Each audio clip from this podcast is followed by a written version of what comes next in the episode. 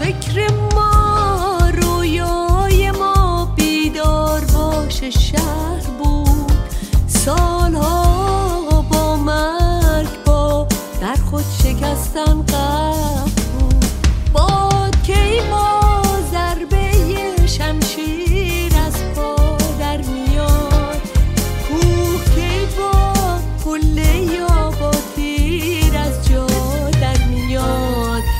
شعر حافظه شش قرن نامی راست باز مثل آزادی که صد بار هم بگی گیراست می‌دونم که شما هم این روزها کلمه اتحاد زیاد به گوشتون خورده ولی اتحاد چیه؟ ابزار و الزاماتون کدومن؟ نیروهایی که می‌تونن با هم متحد شن چه مشخصه هایی دارن یا باید داشته باشن؟ آیا اتحاد نیروها اصولا شرط هست و بدون اتحاد نمیشه رژیم رو سرنگون کرد؟ طرح جبهه همبستگی ملی شورای ملی مقاومت ایران برای چه به وجود اومد؟ آیا در جریان انقلاب ضد سلطنتی 57 گروه های سیاسی متحد بودند؟ اینها نمونه سوالاتی هستند که در گفتگویی که چند روز پیش با آقای اسماعیل محدث نویسنده و مترجم داشتم خدمتشون مطرح کردم که از شما دعوت می‌کنم به اون گوش کنید. سلام می‌کنم خدمت شما آقای محدث گرامی. خیلی خوش آمدید به رادیو ایراوا. منم خدمت شما خانم قفاری و خدمت شنوندگان رادیو ایراوا سلام دارم. آقای مهندس هر وقت که اوضاع تو ایران شلوغ میشه بحث شیرین اتحاد بین نیروها هم مطرح میشه.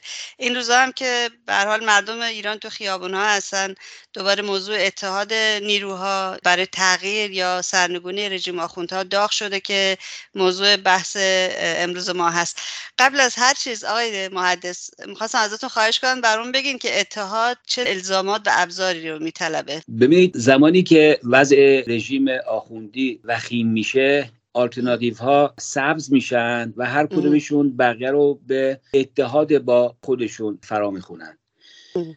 ولی به من اجازه بدین که ما اصلا برای اینکه وارد بحث اتحاد بشیم به برخی از تعاریف برسیم. اولین مسئله اینه آیا هیچ فرد یا یک نیروی معقولی وجود داره که بخواد یا بتونه علنا با اتحاد مخالف باشه. یعنی کسی هست که در حرف موافق اتحاد نباشه. حتما که اینطور نیست. مثل جنگ. مثلا الان جنگی که در اوکراین هست یا مثلا جنگ ایران و عراق. آیا کسی هست که ظاهرا با جنگ موافق باشه و طرفدار صلح نباشه؟ حتما که اینطور نیست. اما وقتی تو محتوای این افراد یا نیروها میریم می‌بینیم آیا همه واقعا طرفدار صلح هستن؟ آیا واقعا مثلا این نیروها برای صلح قدم برمیدارن؟ همینطور میریم سر موضوع اتحاد. به این نتیجه می‌رسیم که طبیعتا همه در ظاهر و در حرف همه طرفدار اتحادن. اما آیا همه می‌خوان یا همه شرایط اتحاد رو دارن؟ برای جواب این سوال من فکر می‌کنم که شاید بهتر باشه اصلا اتحاد رو معنا کنیم. در مورد اتحاد در سیاست عمدتا به جای اتحاد از ائتلاف صحبت می‌کنن. ائتلاف یعنی اتحاد سیاسی و موقت. بین چند حزب یا گروه سیاسی یا افراد برای رسیدن به یک هدف مشخص از پیش تعیین شده. بنابراین ما در صحبتامون از اتحاد و ائتلاف جا به جا استفاده می‌کنیم و به عنوان کلمات مترادف اما اون چیزی که مهمه ما به این تعریف برسیم که اتحاد و یا ائتلاف زمانی انجام میشه که ما یک هدف مشترک از پیش اعلام شده رو داشته باشیم و حول این هدف اعتراف بکنیم یا با هم متحد بشیم. حالا شما سوال می‌کنید که ابزار این اتحاد چیه؟ صحبت کردیم که اولین قدم ما باید هدف مشترکمون رو اعلام بکنیم. یعنی که من به عنوان نیروی سیاسی چه هدفی رو دنبال می‌کنم؟ وقتی به ایران خودمون برمیگردیم امروز هدف چیه؟ هدف رفرم هدف ساختن با رژیم هدف کمک گرفتن از نیروهای خارجی یا هدف سرنگونیه؟ اگر ما این هدف رو مشخص بکنیم بعد می‌بینیم که نیروهایی که هدفشون با هدف ما مشترکن می‌تونیم با اونا متحد شیم اعتلاف بکنیم.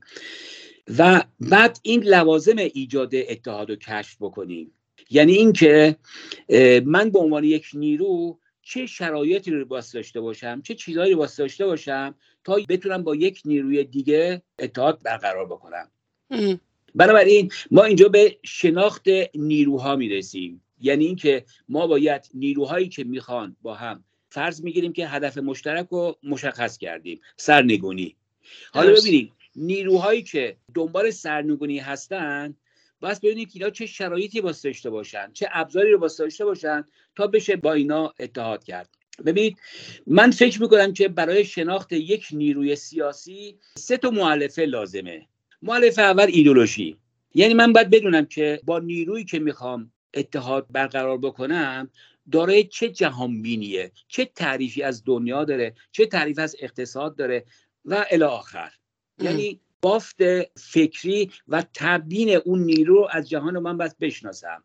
قدم بعدی من باید بدونم که این نیروی سیاسی چه برنامه سیاسی برای دراز مدت داره. به قول معروف استراتژی این نیرو چیه؟ و قدم سوم باید ببینم که این نیرو آیا جدیت به عمل رساندن این استراتژی رو داره؟ یعنی در تاکتیک روزمره این نیرو چیکار می‌کنه؟ من ممکنه خیلی دوست دارم مثلا دنبال سرنگونی رژیم باشم ولی روزانه و عمل هیچ کاری انجام نمیدم. یا قدم هایی برمیدارم که در خلاف اون استراتژی از پیش تعیین شده. پس بنابراین ما برای شناختن نیروها به شناخت ایدولوژیک شناخت استراتژی و شناخت تاکتیک این نیرو داریم. اینا رو که ما شناختیم حالا بس ببینیم که این نیرو دارای چه زیرساختیه؟ یعنی چقدر نیرو داره؟ چقدر سرمایه انسانی داره؟ که ما بتونیم چیکار بکنیم؟ با نیروهای انسانی این نیروی سیاسی بتونیم باشون اتحاد بکنیم و با هم کار پیش ببریم. به حال مخصوصا در ایران امروز ما اتحاد فقط صحبت حرف و شعار که نیستش که. کار روزمره داریم. پس بنابراین ما باید ببینیم که این نیرو داره چه زیرساختیه داره چه سرمایه انسانیه و این سرمایه‌ای که این داره باید ببینیم که چقدر مقبولیت اجتماعی داره. بنابراین با در نظر گرفتن این حرفا ما می‌تونیم حول نیروهایی که در صحنه سیاسی هستن ببینیم می‌تونیم با کی متحد شیم اعتراف تشکیل بدیم با کی نه. پس شما میگین ائتلاف و اتحاد یک معنی رو دارن. درسته آقای محدث درست فهمیدم؟ بله یعنی اتحاد به معنای همبستگی تو صحنه سیاسی ائتلاف سیاسی یعنی نیرویی که در کوتاه مدت و موقت برای یک هدف مشخص با هم اعتراف می‌کنن با هم اتحاد می‌کنن. همونطور که گفتم به راحتی می‌تونیم با توضیحی که دادم می‌تونیم این کلمات رو مترادف با هم استفاده بکنیم. خب الان مثلا تو صحنه سیاسی امروز ایران اتحاد یا ائتلاف کدوم نیروها جا می‌گیرن توی این؟ اگه بخوام اتحاد صورت بگیره ائتلاف خب ما الان داریم. الان شورای ملی مقاومت رو داریم نیروهای سیاسی در اون برای هدف مشخصی که سرنگونی رژیم هست دارن کار می‌کنن فعالیت می‌کنن. ولی اینکه میگیم اتحاد نیروهای سیاسی مثلا شورای ملی مقاومت که مجاهدین درش هست چریکای فدایی خلق درش هست گروه های دیگر هم هستن به حال توی این ائتلاف. ولی نیروهایی که خارج از این ائتلاف هستن آیا می‌تونن با این اتحاد داشته باشن یا اینکه اصلا ضروری هست که اینها اتحادی داشته باشن برای سرنگونی رژیم؟ بله حتما ضروریه. ببینید با توجه به مشخصاتی که برای شناخت نیروها گفتی و در جواب اینکه کدام نیروها می‌تونن با هم اتحاد داشته باشن این موضوع برمیگرده به مرحله و فاز سیاسی اون دوره. مثال می‌زنم. اگر مثلا ما در مرحله انقلاب سوسیالیستی می بودیم تنها نیروهایی که به سوسیالیست معتقد هستن می‌تونن اتحاد به وجود بیارن. حالا به ایران امروز خودمون برگردیم. ببین امروز رژیم حاکم یک رژیم مذهبی تمامیت خواه سرکوبگره. یعنی ما با یک کوتاه با یک رژیم دیکتاتوری مذهبی ما طرف هستیم.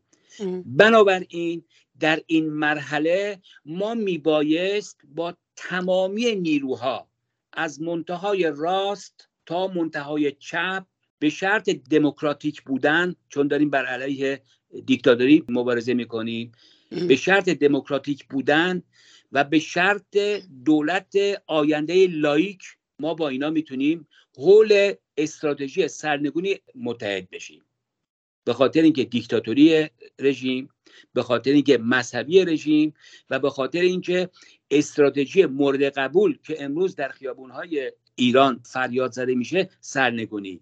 به همین خاطر من گمان می‌کنم که اساسا ما کاری نداریم که مثلا این نیرو چپ راست نمی‌دونم فلان فلانه. ما میبایست با تمامی این نیروها از منتهای چپ باز دوره تکرار می‌کنه از منتهای چپ تا منتهای راست به شرط دموکراتیک بودن و قبول دولت لایک ما با اینا حول استراتژی سرنگونی ما بایست با اینا متحد شیم.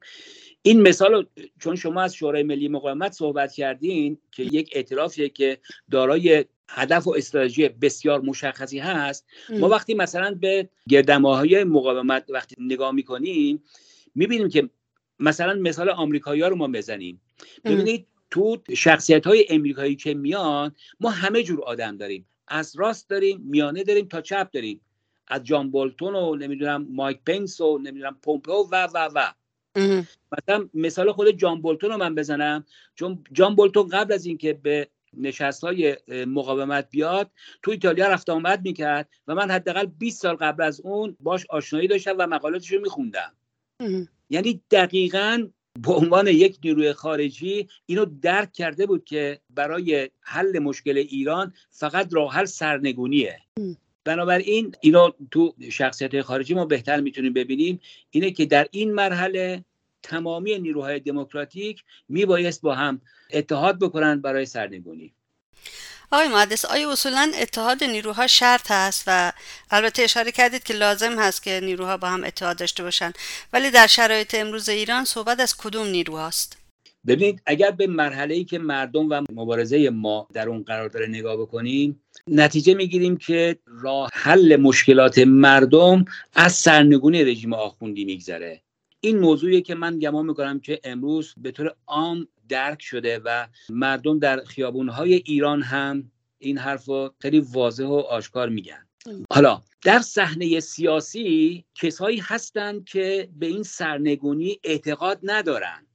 نیروهایی هستند که وجود دارند یا ادعای وجودی رو می‌کنن که اساسا به دموکراسی اعتقاد جدی ندارند اما امروز به خاطر جو غالب در ایران اونا هم چیکار می‌کنن؟ ادعای سرنگونی طلبی می‌کنن. مثل اصلاح طلبه میشه مثال زد تو این بله. زمینه؟ دقیقا مثالی که تو ذهن من بود همین بود. ببین در تظاهرات سال 96 این شعار اصلاح طلب اصولگرا دیگه تمام ماجرا تو تمام تظاهرات ایران جا افتاد و مردم همه اینا رو می‌گفتن. حالا کسایی که خودشونو به عنوان اصلاح طلب جا زده بودن در پشت مردم این شعار رو تکرار می‌کردند اصلاح طلبان قلابی. چرا میگم قلابی؟ به خاطری که یک فرد سیاسی یک نیروی سیاسی با هوش متوسط می‌تونست بفهمه در عرض سه چهار پنج ده سال که رژیم ولایت فقیه اصلاح پذیر نیست. پس بنابراین اصلاح طلبی در همچین رژیم موضوعیت نداره. بنابراین زمانی که وقتی که اینا میبادن ادعای اصلاح رژیم می‌کردن به هر حال بخشی از مردم دنبال خودشون میکشوندن دیگه. یعنی سرنگونی محتوم رژیم رو به عقب مینداختن. زجر و مشقت مردم رو بالا میبردن. برای همین زمانی که بعد از سال 96 مردم از رژیم عبور کردن این عناصر اومدن چیکار کردن؟ در قفای مردم شدن برانداز. در حالی که یک نیروی سیاسی وظیفش اینه که از مردم یک قدم و فقط یک قدم جلوتر باشه نه عقبتر. ببینید شما مثلا صحبت شورای ملی مقاومت رو کردین شما به زمان تشکیل شورای ملی مقاومت در تیر ماه سال 1360 یعنی دقیقا 41 سال پیش که نگاه بکنین تو برنامه حداقل اعتراف دموکراتیک برنامه وجود داشت. یعنی که دعوت نیروها به این ائتلاف خود برنامه بود. یعنی می‌خواست بگه که من چیکار می‌خوام بکنم. و تو اون برنامه از استراتژی صحبت شده بود. یعنی که آقا من چیکار می‌خوام با این رژیم بکنم؟ یعنی من استراتژیم سرنگون کردن رژیمه و از طریق مسلحانه. یعنی چی؟ یعنی یک نیروی سیاسی به طور خاص مجاهدین که محور این شورای ملی مقاومت بودن از چهل و یک سال پیش به طور روشن و به طور مکتوب اومدن چیکار کردن؟ اومدن راه عبور از رژیم رو به مردم نشون دادن و سعی کردن که مردم رو به دنبال خودشون بکشونن. و در فصلهای بعدی چه در اساسنامه که بعدا گسترش پیدا کرد و چه در مصوبات شورای ملی مقاومت اومد سر برخی از مسائل بسیار پیچیده جامعه ما مثل مثلا خودمختاری مثل مثلا لایسیده بودن دولت و اینها. اومد چیکار کرد؟ اومد ریز شد. اومد سند داد بیرون و امضا کرد و تصویب کرد در شورا. و اون چیزی که بقیه من بسیار بسیار مهمه. ببینید ما وقتی که صحبت از یک نیروی دموکراتیک و یک نیروی مترقی می‌کنیم مشخصه یک نیروی مترقی اینه که روشن باشه اینه که سراحت داشته باشه اینه که لفافه حرف نزنه. شفافیت داشته باشه. شفافیت داشته باشه. ببینید در سال 1372 شورای ملی مقاومت اومد یک فرد مشخص با کارنامه روشن رو به عنوان رئیس جمهور برگزیده مقاومت انتخاب کرد یعنی خانم مریم رجوی که این فرد مسئولیتش اینه زمانی که رژیم سرنگون میشه به عنوان نماد همبستگی تا انتخابات مجلس مؤسسان و گزینش نوع جمهوری دموکراتیک آینده و انتخابات مجلس و دولت و رئیس جمهور آینده این فرد رو مشخص کرد به خاطر اینکه شفافه. به خاطر اینکه برای اون شش ماه که اداره کشور رو به دست می‌گیره دقیقا اومده ریز شده و گفته می‌خوایم چیکار بکنیم. بنابراین تکرار می‌کنم. در این مرحله سیاسی همه نیروهای دموکراتیک سلطنت طلب میبایست با هم متحد بشن. تا رژیم رو سرنگون بکنن و تا شرایط انتخابات و تشکیل مجلس مؤسسان رو آماده بکنن و از این راه حکومت رو به دست مردم بسپارن و مردم با انتخاباتشون حکومت آینده و دولت آینده و دموکراسی و کسرتگرایی و یعنی جامعه ایران رو بعد از 120 سال مبارزه رو بندازن تو جاده که به طرف سعادت و خوشبختی و و راهی که بالاخره فلواقع ما ایرانیا آرزوشو داریم تو این مسیر بیفته. شما گفتین نیروهای سلطنت طلب دموکرات. داری مثلا همچین چیزی آقای مهندس؟ من اگر هم چیزی گفتم اشتباه کردم. سردگونی طلب منظورم بود. اگر گفته باشم سلطنت طلب به خاطر چی؟ ببینید حالا که شما اشاره کردین اگه به من اجازه بدین در یک دقیقه بگم چرا سلطنت طلب سلطنت ایرانی نمی‌تونه دموکرات بشه بله بله حتما. ما کشورهایی داریم مثل مثلا کشور اسکاندیناوی مثلا کشور انگلستان که کشورهای عمیقا دموکراتیکی هستند و کشورهایی هستند که سلطنت در اونها حکومت می‌کنه.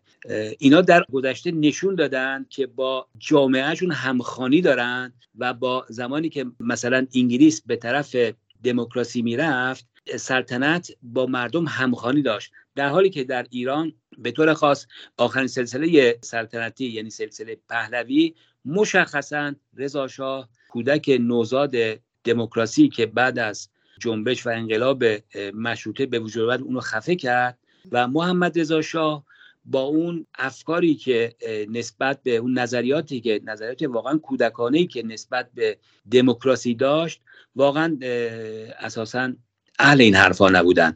بنابراین تجربه سلطنت در کشور ما با دیکتاتوری همخانی داشته و موضوع سلطنت با دیکتاتوری تو مملکت جا افتاده و سلطنت با دموکراسی در مملکت ما بقیده من منتفیه. ممنون از این توضیحتون آقای محدث که سوال خیلی خوبی بود. اگه من مطرح کرده بودم ولی خب شما جواب دادید. خیلی عالی بود. مرسی.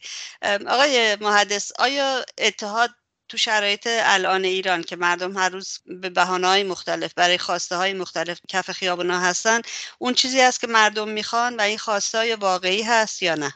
بله ببینید برای چند بار میگم اتحاد خواست همیشگی و اولیه مردم ایران و نه فقط مردم ایرانه. به خاطر اینکه اتحاد یعنی جمع کردن و یک کاسه کردن انرژی یعنی به هدر ندادن انرژی. عمدتا جدیت هر نیرو با تلاشش برای اتحاد با بقیه نیروها شناخته میشه بقیده من. به همین خاطر ببینید قدیمی ترین اتحاد و ائتلاف ایران معاصر یعنی شورای ملی مقاومت که از 41 سال پیش با استراتژی مشخص سرنگونی همون که می‌گفتم هدف اعلام شده چیزی که امروز مردم تو خیابونا فریاد می‌زنن تشکیل شده. و وقتی که ما به کارنامه این ائتلاف نگاه می‌کنیم می‌بینیم که با تاکتیک های مشخص با جدیت و فداکاری حد اکثر این استراتژی رو به پیش برده. بنابراین تمام نیروهای سرنگونی طلب که خواهان یک ایران دموکراتیک که در اون مذهب از دولت جدا باشه اینا متحد بالقوه هم هستند حالا چون که صحبت شورای ملی مقاومت رو کردیم این امر مشتبه نشه که ما داریم از یک نیرو طرفداری می‌کنیم. چون من واقعا تو این صحبت هم دارم که شما این صحبت رو با من میشینین. اصلا بحث ما صحبت از طرفداری این نیرو یا این نیرو نیست. ما داریم راجع به یک مسائل بحث می‌کنیم و یک مسائل رو تعریف می‌کنیم حتی.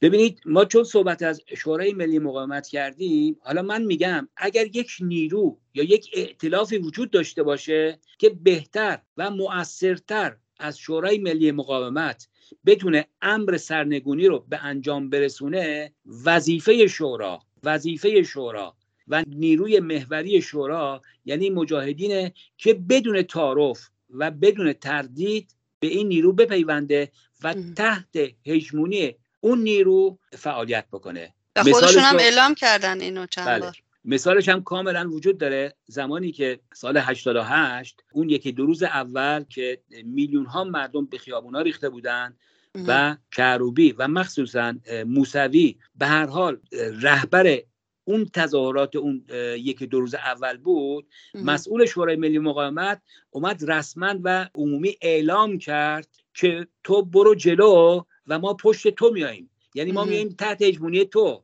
که طبیعتا نه موسوی اهل اون حرفا بود و نه اون اتفاقات افتاد. بنابراین اصلا صحبت این نیستش که حتما بقیه نیروها میواس بیان با شورای ملی مقاومت اتحاد بکنند برای سرنگونی. مجاهدین و شورای ملی مقاومت این ائتلاف دموکراتیک رو تشکیل دادن و من گمان می‌کنم وظیفه هر نیروی هستش که به این ائتلاف بپیونده.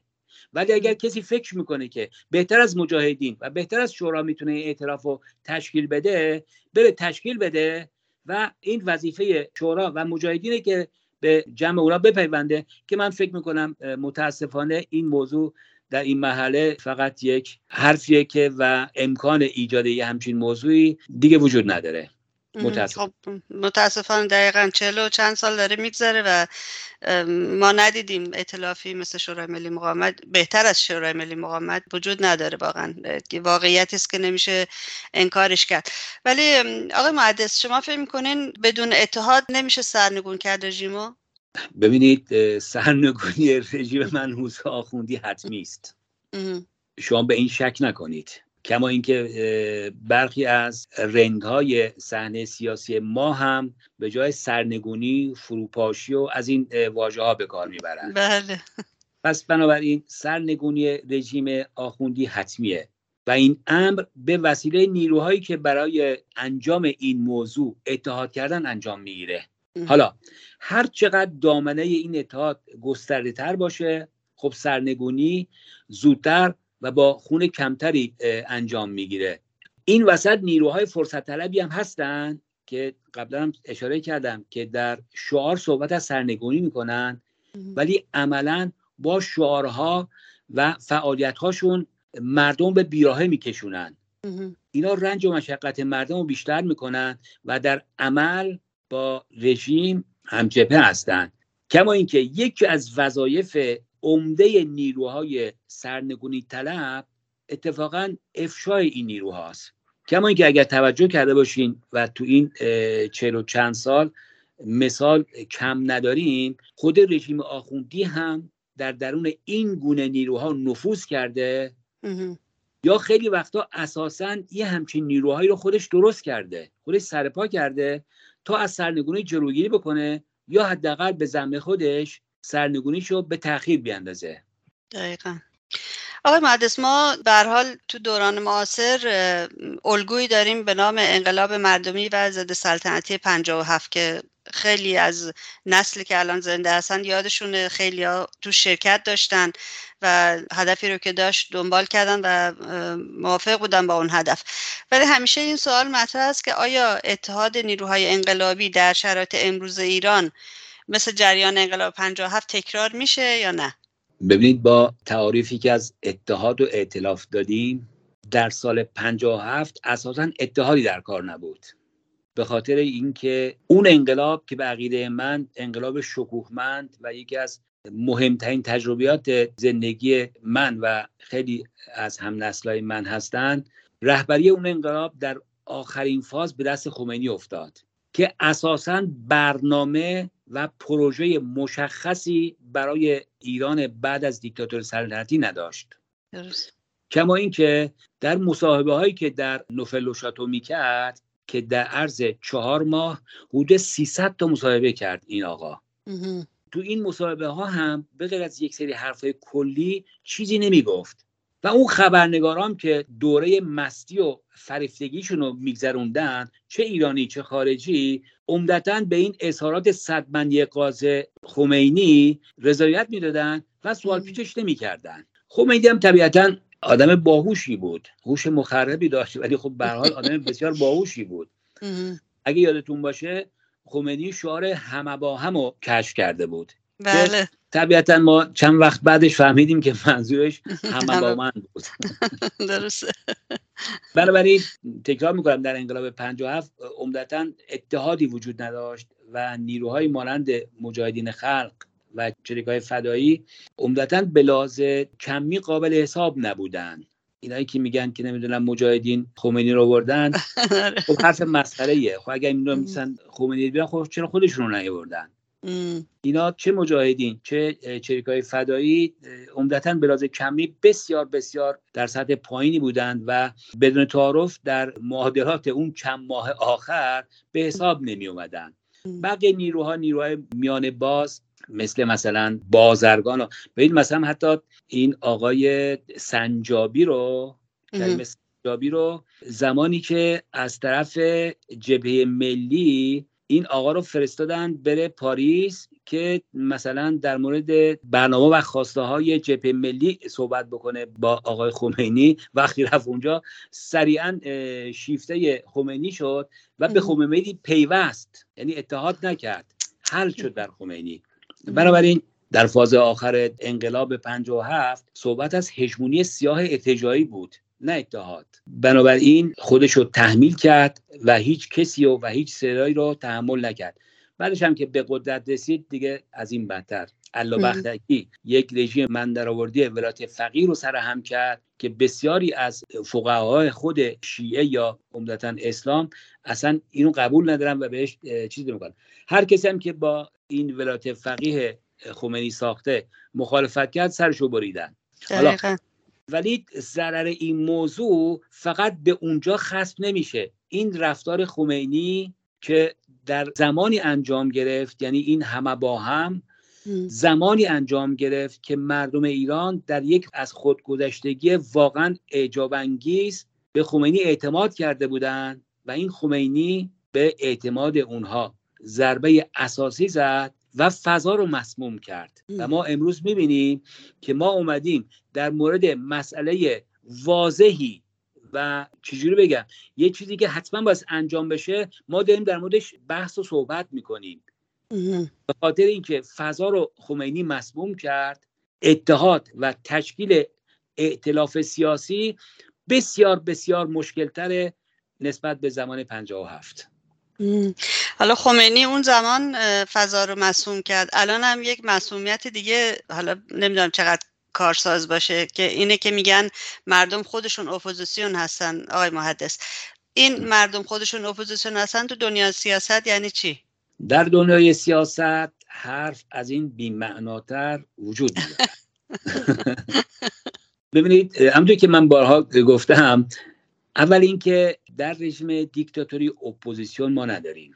و اصولا دیکتاتوری با عدم تحمل اپوزیسیون تعریف میشه. اپوزیسیون مال سیستم های دموکراتیکه. درسته. اونایی که در رأیگیری به اکثریت نمی‌رسن و در اقلیت هستن بهشون میگن اپوزیسیون که کارشون کنترل دولت و آماده سازی برای گرفتن اکثریت در انتخابات آتی. درست. در مقابل دیکتاتوری ما مقاومت داریم. یعنی نیروی با کیفیت بالا ولی با کمیت محدود. افرادی که با شجاعت و با از خودگذشتگی پا میدون سخت و سهمگین مبارزه می‌ذارن و با رژیم خشن یکی از خصوصیات دیکتاتوری خشونتشه.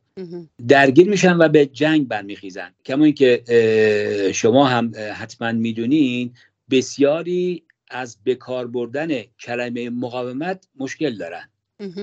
و زبونشون عمدتا نمیچرخه. برای ادای کلمه مقاومت زبونشون نمیچرخه. بنابراین اون آقایی که فرمودند که اپوزیسیون خود مردم هستند احتمال منظورشون این بود که عمده مردم ایران مخالف رژیم هستند. که البته این حرف درسته. دقیقا به همین دلیل که مردم اکثریت مردم مخالف رژیم هستند دقیقا به همین دلیل تمامی نیروها و شخصیت های سیاسی میباید این مخالفت ها رو به علیه رژیم سرکوبگر حاکم سازماندهی بکنن موضوع بحث ما اتحاده و با هم اتحاد بکنن بنابراین شاید هم منظور این آقا این بوده که مردم مخالف رژیم رو سرنگون بکنن و اون وقت به آقا پیشنهاد بکنن که سرور بشه. سرورشون بشه.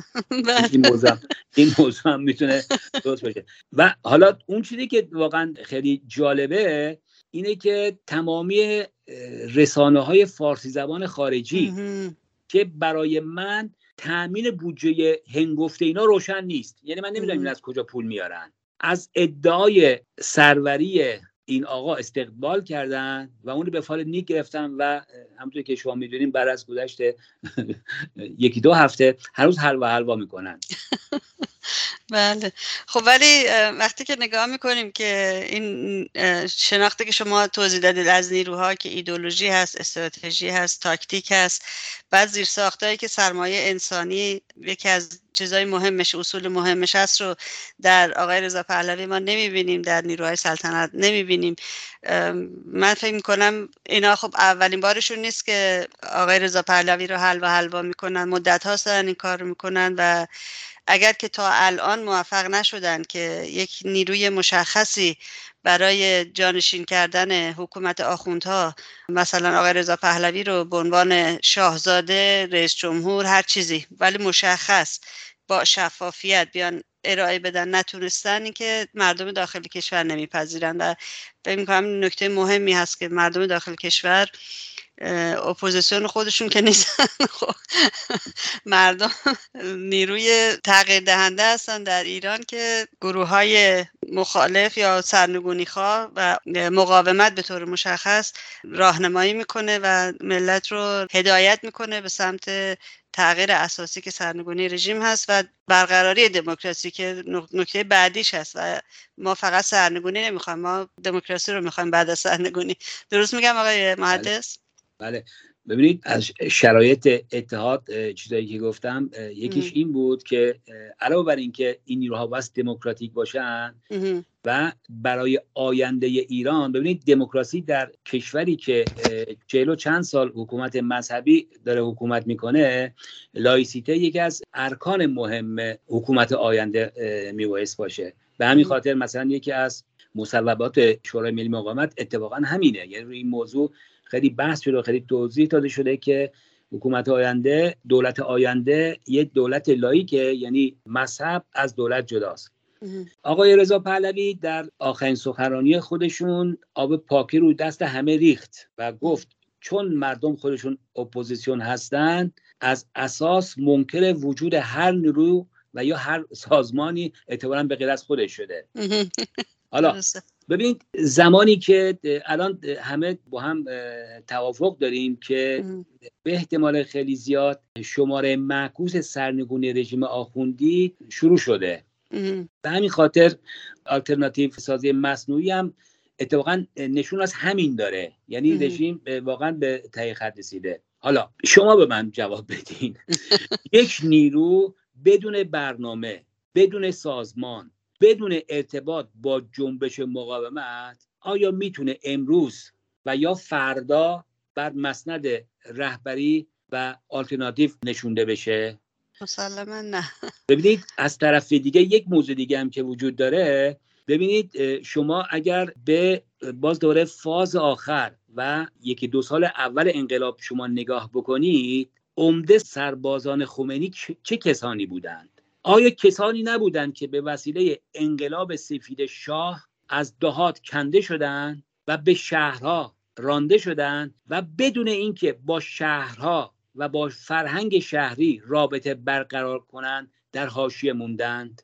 بنابراین ببینید زمانی که ما میگیم که حکومت آخوندی با حکومت شاه در رابطه هستند این یک موضوع خیلی مشخص و خیلی علمیه. یعنی موضوعی نیستش که فقط در تئوری ما این حرف رو بخوایم بزنیم. پس بنابراین موضوع امروز ما مبارزه در ایران برای بیرون کشیدن اون کشور از دست سروران با امامه و بی امامه است. دقیقا. دقیقا حرفایی که در حاشیه زده میشه خب بذار بزنن دیگه. حرف زیاد زده میشه. درست آقای محدث در 13 آبان 1383 مسئول شورای ملی مقاومت که آقای مسعود رجوی باشند یک طرح سه ای اعلام کردن به نام جبهه همبستگی ملی. و این طرح و این جبهه برای اتحاد نیروها برای سرنگونی رژیم آخوندها در نظر گرفته شد و به حال اعلام شد به طور رسمی اعلام شد. فکر می‌کنید آیا امروز شرایط برای پاسخ نیروهای جمهوری خواه که از اصول این طرح هست به طرح جبهه همبستگی ملی شورای ملی مقاومت برای سرنگونی رژیم آماده است یا نه؟ من گمان می‌کنم که شرایط پاسخگویی امروز بیش از هر روز آماده است و واقعا در مقابل چشم ماست. و شما اگر خاطرتون باشه اون جبهه همبستگی شعارش نشاه نشیخ و نشاه بود. بله. این شعار معناش شرط دموکراتیک بودنی که قبل از صحبت کردیم. یعنی ما با نیروهای اتحاد می‌کنیم که دموکراتیک باشن. اعتقاد به دموکراسی و تعهد دموکراسی برای فردا. یعنی این نیروها می‌تونن با هم متحد بشن. ببینید شاهان سلسله پهلوی کما که قبلا صحبتش کردم نه درک از دموکراسی داشتن و نه کوچکترین کوششی برای برقراری اون انجام دادن. من خیلی مایلم که اینجوری فکر بکنم که رضا شاه و محمد رضا شاه قبل از هر چیزی نمی‌دونستن دموکراسی یعنی چی. چون به حال من یک راجبه یک مسئله باید نظریهش رو بدونم باید تئوریش رو بدونم بعد اگر موافقش بودم سعی بکنم به عملش بذارم. خب محمد رضا شاه که در سوئیس زندگی می‌کرد. آقای محدث چطور نمی‌دونست دموکراسی یعنی چی؟ به خاطر اینکه آقا چشماشون حتما بسته بود. یعنی اینکه تو سوئیس زندگی کرد و درس شاهی خوند هیچ چیزی نداره که. ببینید مثلا محمد رضا شاه می‌گفت که مردم باید فلان و فلان بشن. تا لایق دریافت دموکراسی بشن. ببینید این حرف چقدر مسخره است؟ ببین دموکراسی یعنی اینکه شما قوانین اون مملکت رو بر اساس اصول دموکراتیک میریزین و مردم یواش یواش در جاده دموکراتیک یاد می‌گیرن که دموکرات بشن. یعنی فردای سرنگونی رژیم آخوندی اینجور نیستش که جامعه ما دوز دموکراتیکش مثلا به اندازه سوئیس باشه. چون صحبت سوئیس رو کردیم. بله، ما بله. بعد از فردای سرنگونی رژیم باید از پایگذاری جامعه دموکراتیک رو بریزیم و در طول زمان ده سال 20 سال 50 سال 100 سال یواش یواش این دامنه دموکراسی گسترده بشه و جامعه به تمام معنا دموکراتیک بشه. بنابراین شاه به عقیده من درکی از دموکراسی نداشت. یعنی مشکل اینه. این که حالا موافق نبود این که نمی‌دونم هیچ فعالیتی نکرد برای اینکه این انجام بده من این انعطاف و نسبت به محمد رضا شاه می‌خوام قائل بشم. که عمدتا درکی از دموکراسی نداشت. کما که اتفاقا من جست و گریخته میخوندم از سلطنت طلب هایی که بعد از صحبت رضا پهلوی صحبت کردن صحبت از این می‌کردن که ما بعد از دوران گذار حالا معلوم نیست که می‌خواد رژیم رو سرنگون بکنه. اینا فقط صحبت از برای گذار می‌کنن. بله. اول اونا به اقتصاد مملکت و امنیت کشور می‌پردازن. بعد به دموکراسی به خاطر اینکه کشور ما نکند مثلا مثل عراق بشود. یعنی اینکه عمدتا این افراد من فکر می‌کنم هنوز هم معنای ابتدایی دموکراسی رو نمی‌دونن چون نمی‌خوان بدونن. به حال اینا افرادی هستن که گمان می‌کنم هر کدومشون سی سال چهل سال در خارج کشور زندگی می‌کردن و سوادشون از من کمتر نیست. بنابراین من فکر می‌کنم که کسانی که امروز طرفدار بازگشت به دوران پهلوی هستند تکرار می‌کنم درکی از دموکراسی ندارن. تکلیف شیخ هم که معلومه. تهمت دموکراتی و دموکراسی خواهی اصلا بهشون نمیچسبه. درسته. ولی آقای محدث این طرح جبهه همبستگی ملی که بهش پاسخ داده نمیشه فکر می‌کنید دلیلش این است که این طرح جامعه نیست یا اینکه اصولا نیروهای حقیقت رو بگیم. واقعا یکم سخت صحبت از این مسئله ولی که کسی نیست که بخواد بپیونده به جبهه همبستگی ملی. فکر کنه اشکال کار کجاست؟ ببینید جمعه همبستگی اگر من یادم باشه اساسا با این مت شروع میشه که مخالفت و انتقاد به شورای ملی مقاومت و به مجاهدین کاملا مجازه و حق ازی هست. و در قدم بعدی این خط قرمزی رو می‌ذاره. اما نیروهایی که نه شیخ و نشاه به این اصل معتقد باشن یعنی اینکه نیروهایی که دموکراتیک باشن. حالا من از شما سوال می‌کنم و از شنونده هامون سوال می‌کنم. نیروهایی که وجود دارن و دارای این مشخصات هستن خب نشون بدن اینا کیا هستن؟ اگر مثلا اشکال از طرح جبه همبستگی شورای ملی مقاومت هست اگر یه همچین نیروهایی وجود دارن و اشکال از این طرحه خب تشکیلات خودشون رو درست بکنن. کما اینکه مثلا بسیاری از نیروهای درست میشن وقتی که اوضاع ایران رو به وخامت می‌ذاره بعد از چند وقت دیگه هیچ خبر ازشون نیست. بنابراین شما و شنونده های شما جواب بدن این نیروها کجا هستن که ما با زانو به خدمتشون برسیم و ازشون خواهش بکنیم که تشریف بیارن. یا اگر جبهه و شورایی که اونها درست کردن از شورای ملی مقاومت بهتر هست ما به خدمت اونها برسیم. بنابراین من فکر می‌کنم که راجع به هر چیزی می‌تونیم انتقاد بکنیم. راجع به جبهه همبستگی هم می‌تونیم بگیم که خب مثلا می‌تونست بهتر باشه.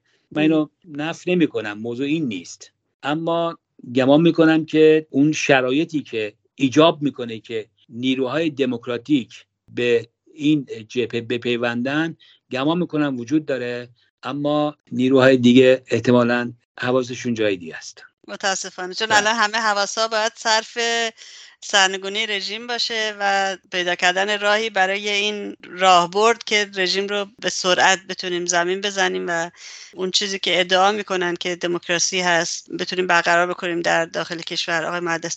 آقای مهندس خیلی ممنونم از اینکه برای این گفتگو هم وقت باز کردید و توضیحات بسیار مفیدی که دادید. منم خیلی خیلی از شما ممنونم. فقط اینو آخر سر دوست دارم اشاره بکنم که مقاومت مردم ما دوران سخت و پشت سر گذاشته. شعارهایی که مقاومت از چهل سال پیش می‌داد امروز در کف خیابون هاست. آینده یک کشور رو باید از طریق اراده و برنامه اقلیت اون نگاه کرد که الان این اقلیت به اکثریت در ایران تبدیل شده و من فکر می‌کنم که راه زیادی به سرنگونی این رژیم منحوس نمونده. امیدوارم که این روز هر چه زودتر برسه. منتظرش هستیم آقای محدث روزتون بخیر. خیلی ممنونم.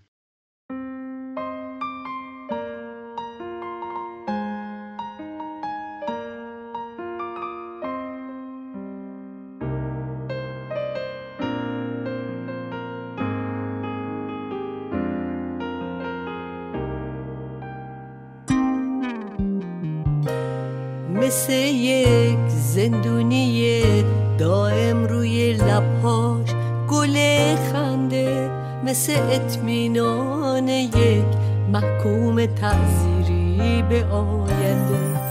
مثل بیتابی نسلی نو که تازه چشم وا کرده.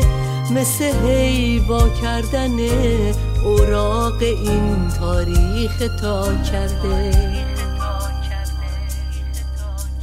من به فردا مطمئنم